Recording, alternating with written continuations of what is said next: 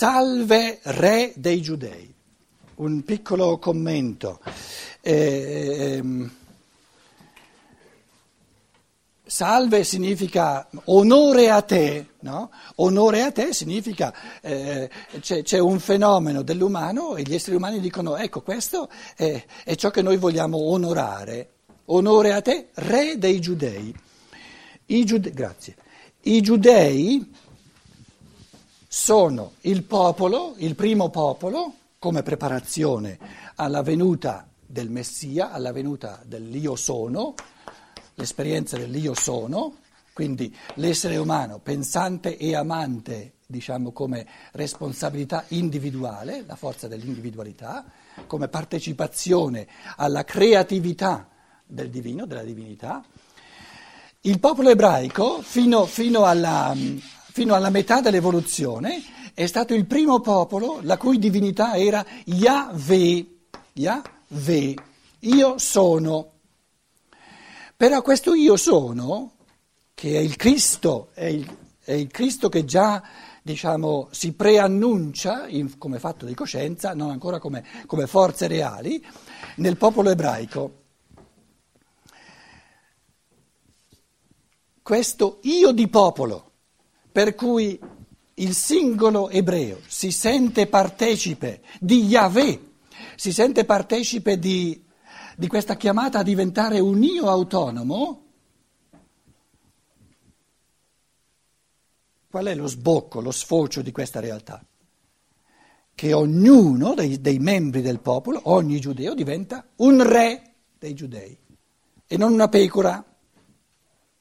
Quindi il popolo dell'io sono, per natura, parte come fenomeno di gruppo, ma la sua traiettoria evolutiva è di, di suscitare in ogni membro di questo popolo la forza dell'io. Quindi è un popolo destinato a far saltare fuori tutti re. Tutti io, sovrani, autonomi.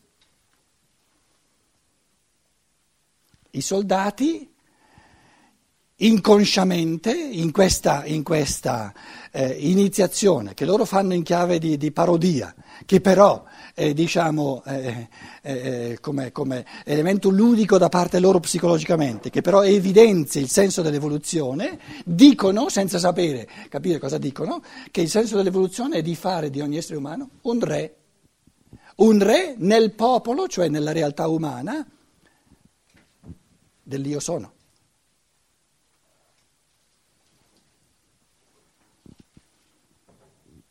il Cristo intendeva dire che lui, non soltanto lui è il re dei giudei, che ogni essere umano è chiamato a essere re.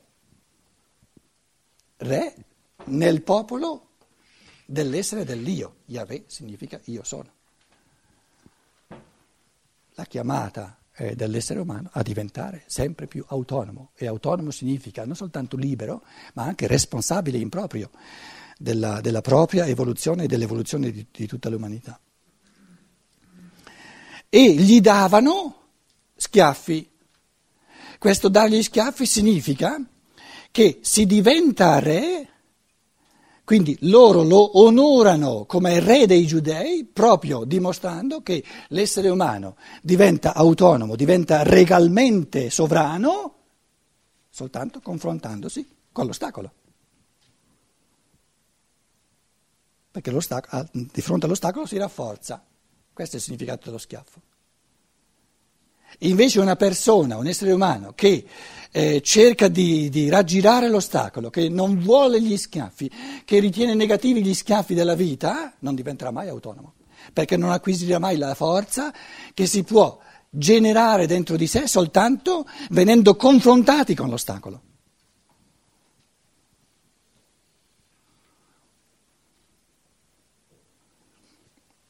Quindi se c'è un marito no, che si chiede qual è la moglie migliore che si può trovare, quella che ti piglia a schiaffi. E una moglie che si chiede qual è il marito migliore che posso trovare, quello che ti piglia a schiaffi ogni giorno. Non sempre e solo schiaffi metaforici, eh? ma neanche per forza fisici. diciamo psicologici.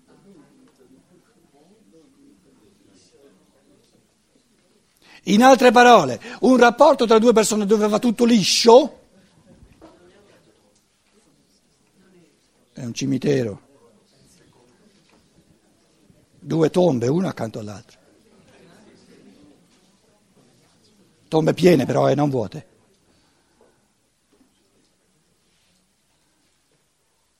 Quindi le cose eh, si possono subito rendere concrete nella vita quotidiana. È chiaro che eh, detto così si può anche fraintendere il discorso, lo so, però lo si può anche capire nel senso giusto. Perché persone che vivono con la struttura mentale di volere che vada tutto liscio e che pensano che la vita sia bella quando va tutto liscio, sono tante, ma non si rendono ancora conto che è sbagliato, che i conti non tornano. I conti tornano quando si è grati all'altro proprio perché mi porta incontro ogni giorno la sfida a continuare e non a diventare comodo.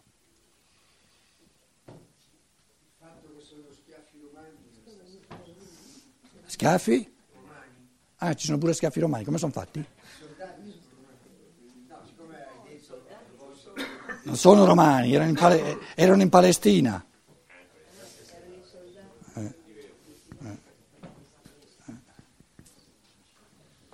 Cioè, I nostri romani di oggi si vogliono incamerare perfino gli, i soldati del Vangelo. Eh.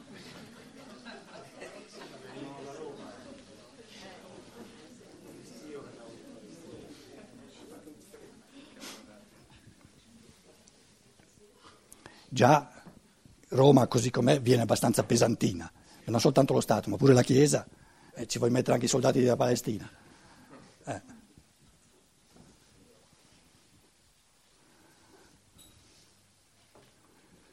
Questo lo dice uno che ha passato nove anni a Roma, eh, non è che...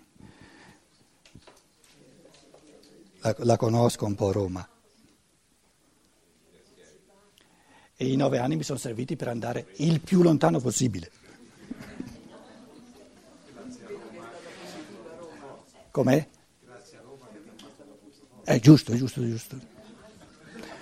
È servito talmente bene che mi è bastato per tutta la vita.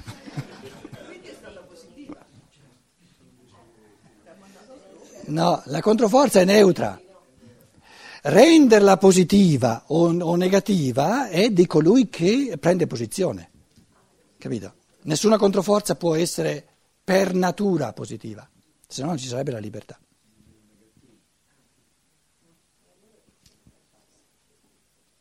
E qual è il presupposto per rendere negativa una controforza? È la struttura mentale che la ritiene negativa in partenza, che preferirebbe che non ci sia. Quindi il pensiero che dice sarebbe meglio se questo ostacolo non ci fosse è la premessa per, per caderci dentro. E quindi è importante crearsi questa struttura mentale che dice non soltanto ci vuole la controforza, ma è l'elemento a cui debbo più di tutti gli altri che mi, mi fa crescere. Però si vive, si vive in tutt'altro modo quando, quando, si ha la struttura mentale che dice non sia mai che passi un giorno senza la sua misura di controforze. Eh, sono, due, sono, strutture mentali che, che o si creano o non si creano. E perciò vi ho sottolineato che la struttura mentale di una persona che dice no, la, la vita più, più, è comoda, più è liscia, meglio è, dove non ci sono screzi, dove non ci sono eccetera eccetera, tutto, eh, va meglio, è, è una struttura mentale sbagliata, che non favorisce la crescita dell'umano. Naturalmente si può esagerare anche nel senso opposto, chiaro? Cioè di esagerare, di, di esasperare l'ostacolo, di volere più ostacoli di quelli che il karma ti, ti porta incontro. Qual è l'equilibrio giusto tra troppo pochi ostacoli e, o troppi?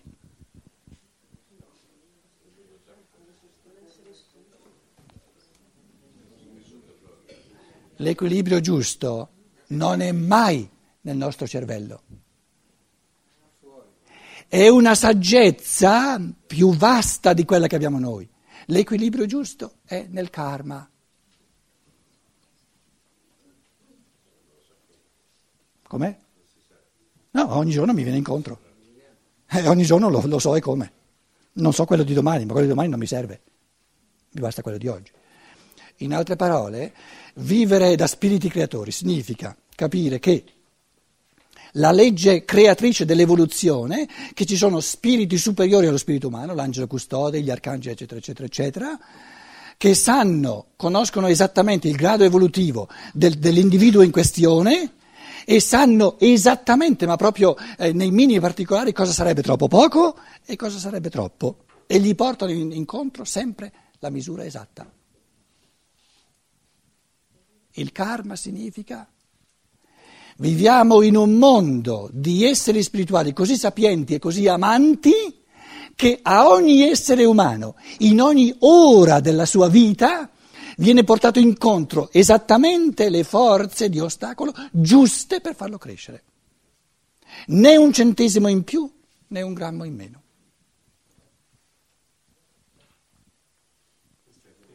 La presa di posizione dipende dalla libertà, ma non dipende dalla libertà ciò che il, il destino, ciò che la vita mi porta incontro. In altre parole, ogni volta che io, sindaco, ogni volta che io mi permetto di non essere d'accordo su ciò che mi capita, mi metto in disaccordo con la sapienza che regge la mia vita. E quindi sono in disaccordo con me. Com'è? No, non è buono, è giusto. È quello che va bene per me e va bene in senso assoluto. In altre parole, è possibile che a una persona venga, venga offerto un ostacolo superiore alle sue forze? È escluso nel modo più assoluto. Significherebbe vivere in un mondo di non sapienza e di non amore. Quindi non esiste che un essere umano possa ricevere nel suo karma, nel suo destino, un ostacolo superiore alle sue forze. Non se ne accorge neanche. Quello che esula le sue forze non lo vede neanche.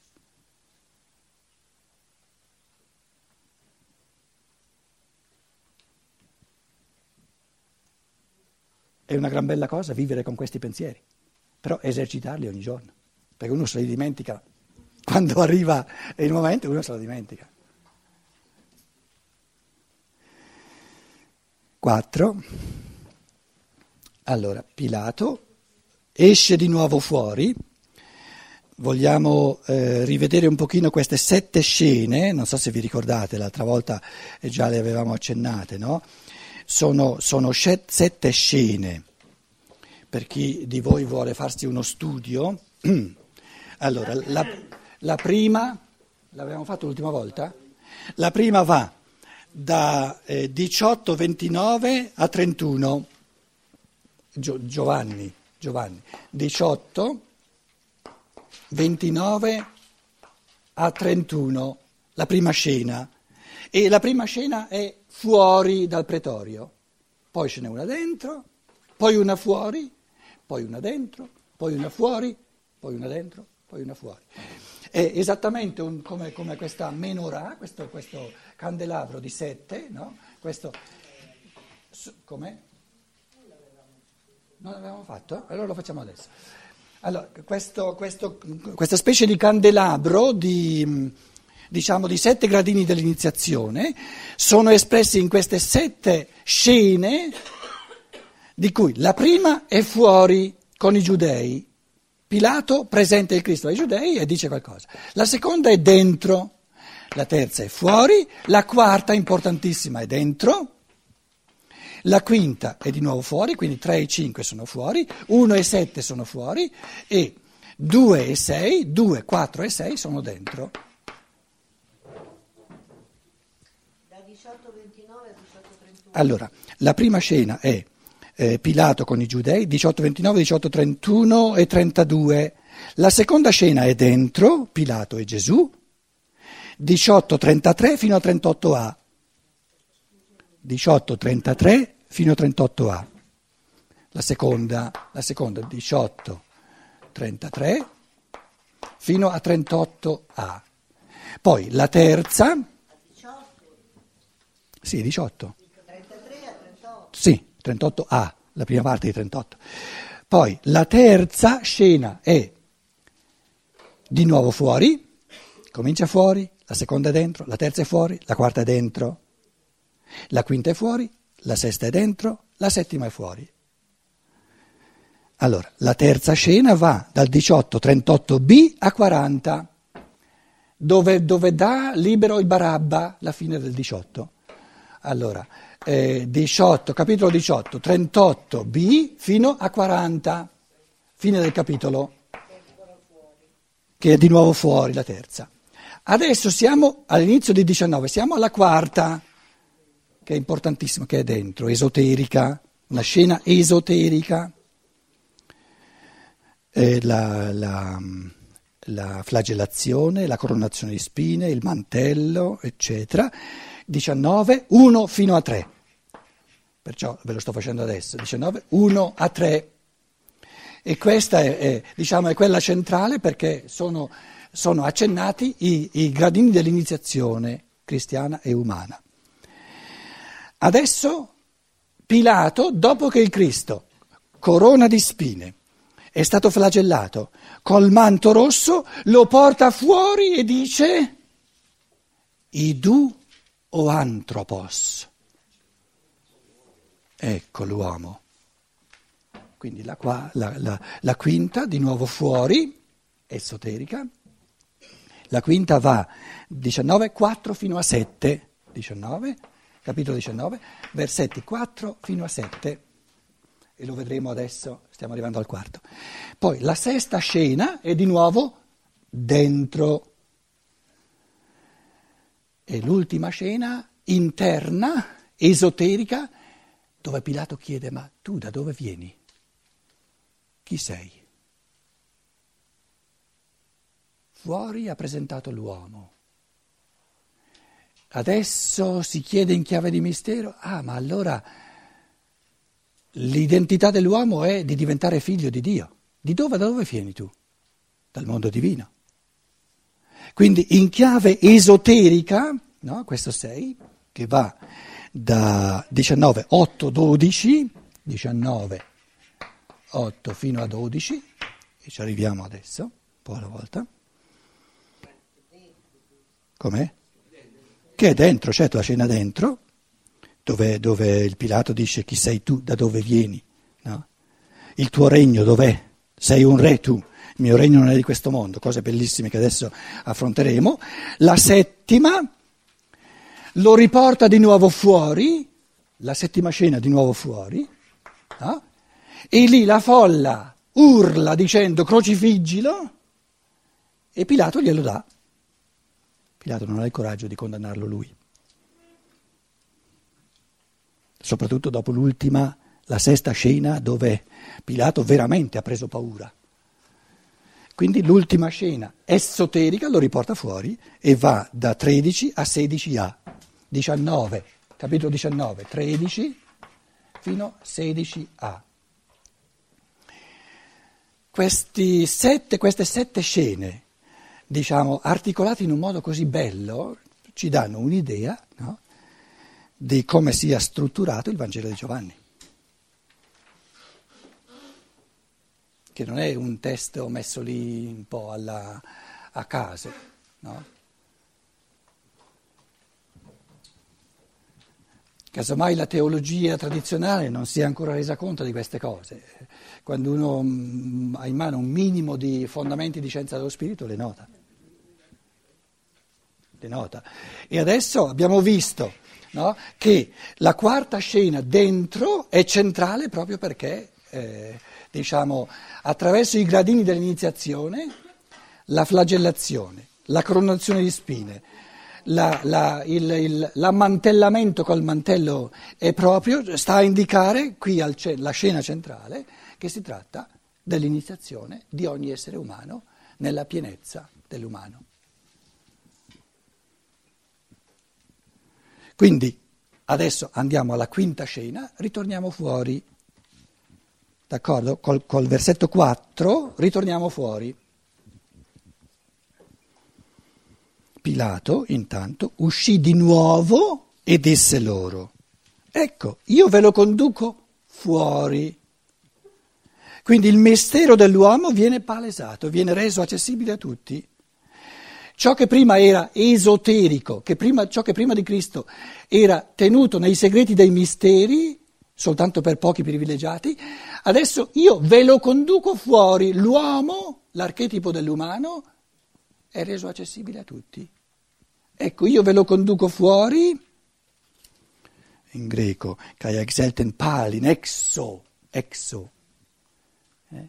Quindi il fenomeno umano ridiventa esoterico accessibile a tutti, kai legei autois, e Pilato dice a loro, ide ago umin auton, ecco, ecco, rendetevi conto, no? guardate, io ve lo conduco fuori,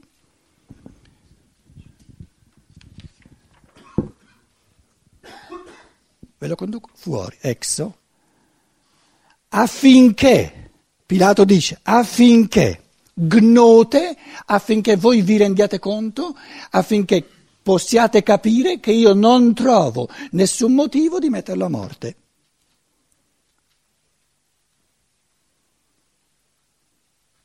Il fenomeno umano è stato creato perché venga mortificato?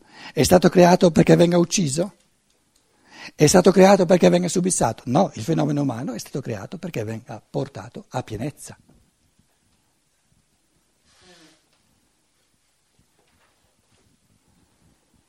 Quindi Pilato dice il fenomeno umano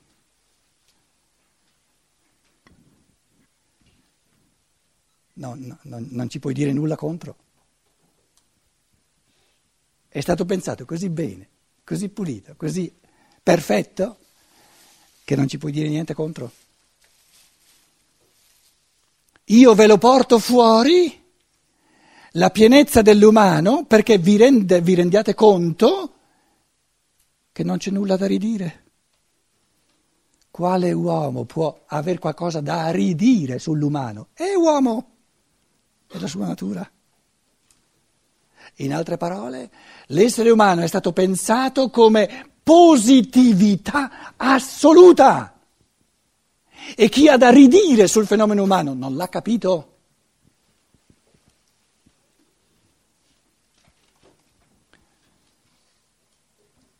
5, Gesù uscì fuori, exo, portante il mantello di porpora rosso e la corona di spine. E Pilato dice a loro, Idu o antropos, ecco l'uomo. si diventa uomini soltanto con un manto rosso che accompagna il sole fisico, tutto il mondo squadernato della percezione sensibile, nel suo scomparire dalla scena fisica per entrare nella realtà dello spirito. È una corona di spine dove il pensare legato, dipendente dal cervello fisico, crea un, un tale dolore, tale, un tale desiderio struggente di ciò che è spirituale, che l'essere umano si presenta coronato di spine, perché in questo dolore di un pensare che vede reale soltanto ciò che è materiale, vive il fenomeno umano come aspirazione, come desiderio inestinguibile verso la realtà dello spirito. E con questo mantello rosso, con questa corona di spine, il mantello rosso è l'aura intrisa di amore. La corona di spine è il pensare che diventa sempre più, più indipendente dal corpo, un pensare sempre più vivente e un amore sempre più infuocato perché è un pensare che si intride della realtà dello spirito, è un amore che accompagna l'essere pieno di amore, che è l'essere solare, con questi due presupposti viene portato fuori, reso visibile a tutti gli uomini, dove tutti gli uomini sono uguali di fronte a questo fenomeno, con l'affermazione idu o anthropos, ecce homo. Questo è l'uomo. Un pensare che soffre una corona di spine quando, quando, è capace di pensare soltanto il materiale. E che in base a questo dolore, vincendo questa forza, questo ostacolo della materia, di, di, un, di, un, di un cervello diventato materiale, ritorna verso lo spirituale diventando un pensare vivente, un pensare sempre più indipendente dal corpo, e questo mantello di forza e di amore, rosso come il sangue, intriso di amore, è un essere umano che si intride di forze del logos e di forze di amore. Ecco l'uomo.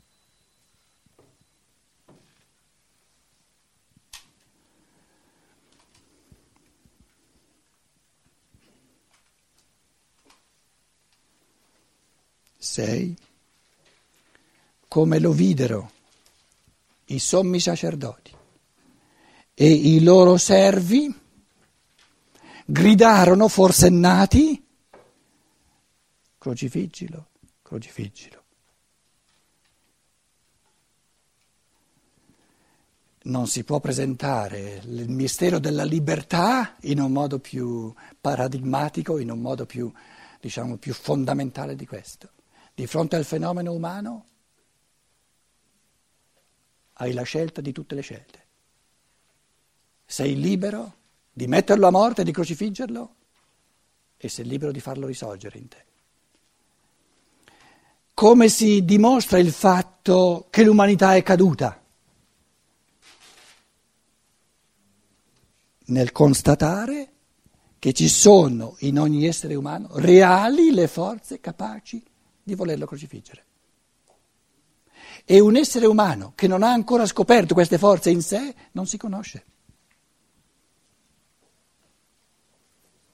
E perché ci devono essere? Perché sennò non ci sarebbe l'ostacolo. Quindi l'io inferiore di ogni essere umano grida ogni giorno, ogni ora dell'esistenza, crocifiggilo. Crocifiggilo, se no non ci sarebbe l'io inferiore e non ci sarebbe la libertà.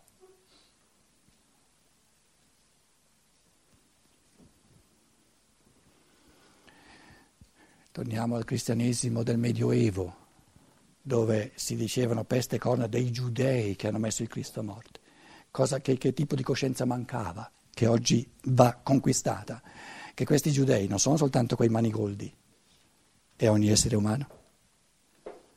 Perché un essere umano che non avesse questa istanza in sé che vuole uccidere l'umano, non sarebbe un essere umano non avrebbe nulla da vincere dentro di sé, non potrebbe crescere proprio come essere umano.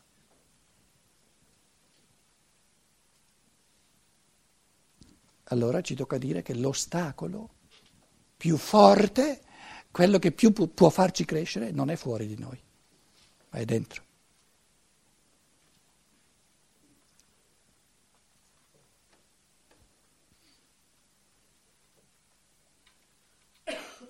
E l'ostacolo interiore è duplice. Da un lato è la tendenza a dire non me ne frega dell'altro. E dall'altro è un impulso che dice voglio servirmi dell'altro per i miei scopi.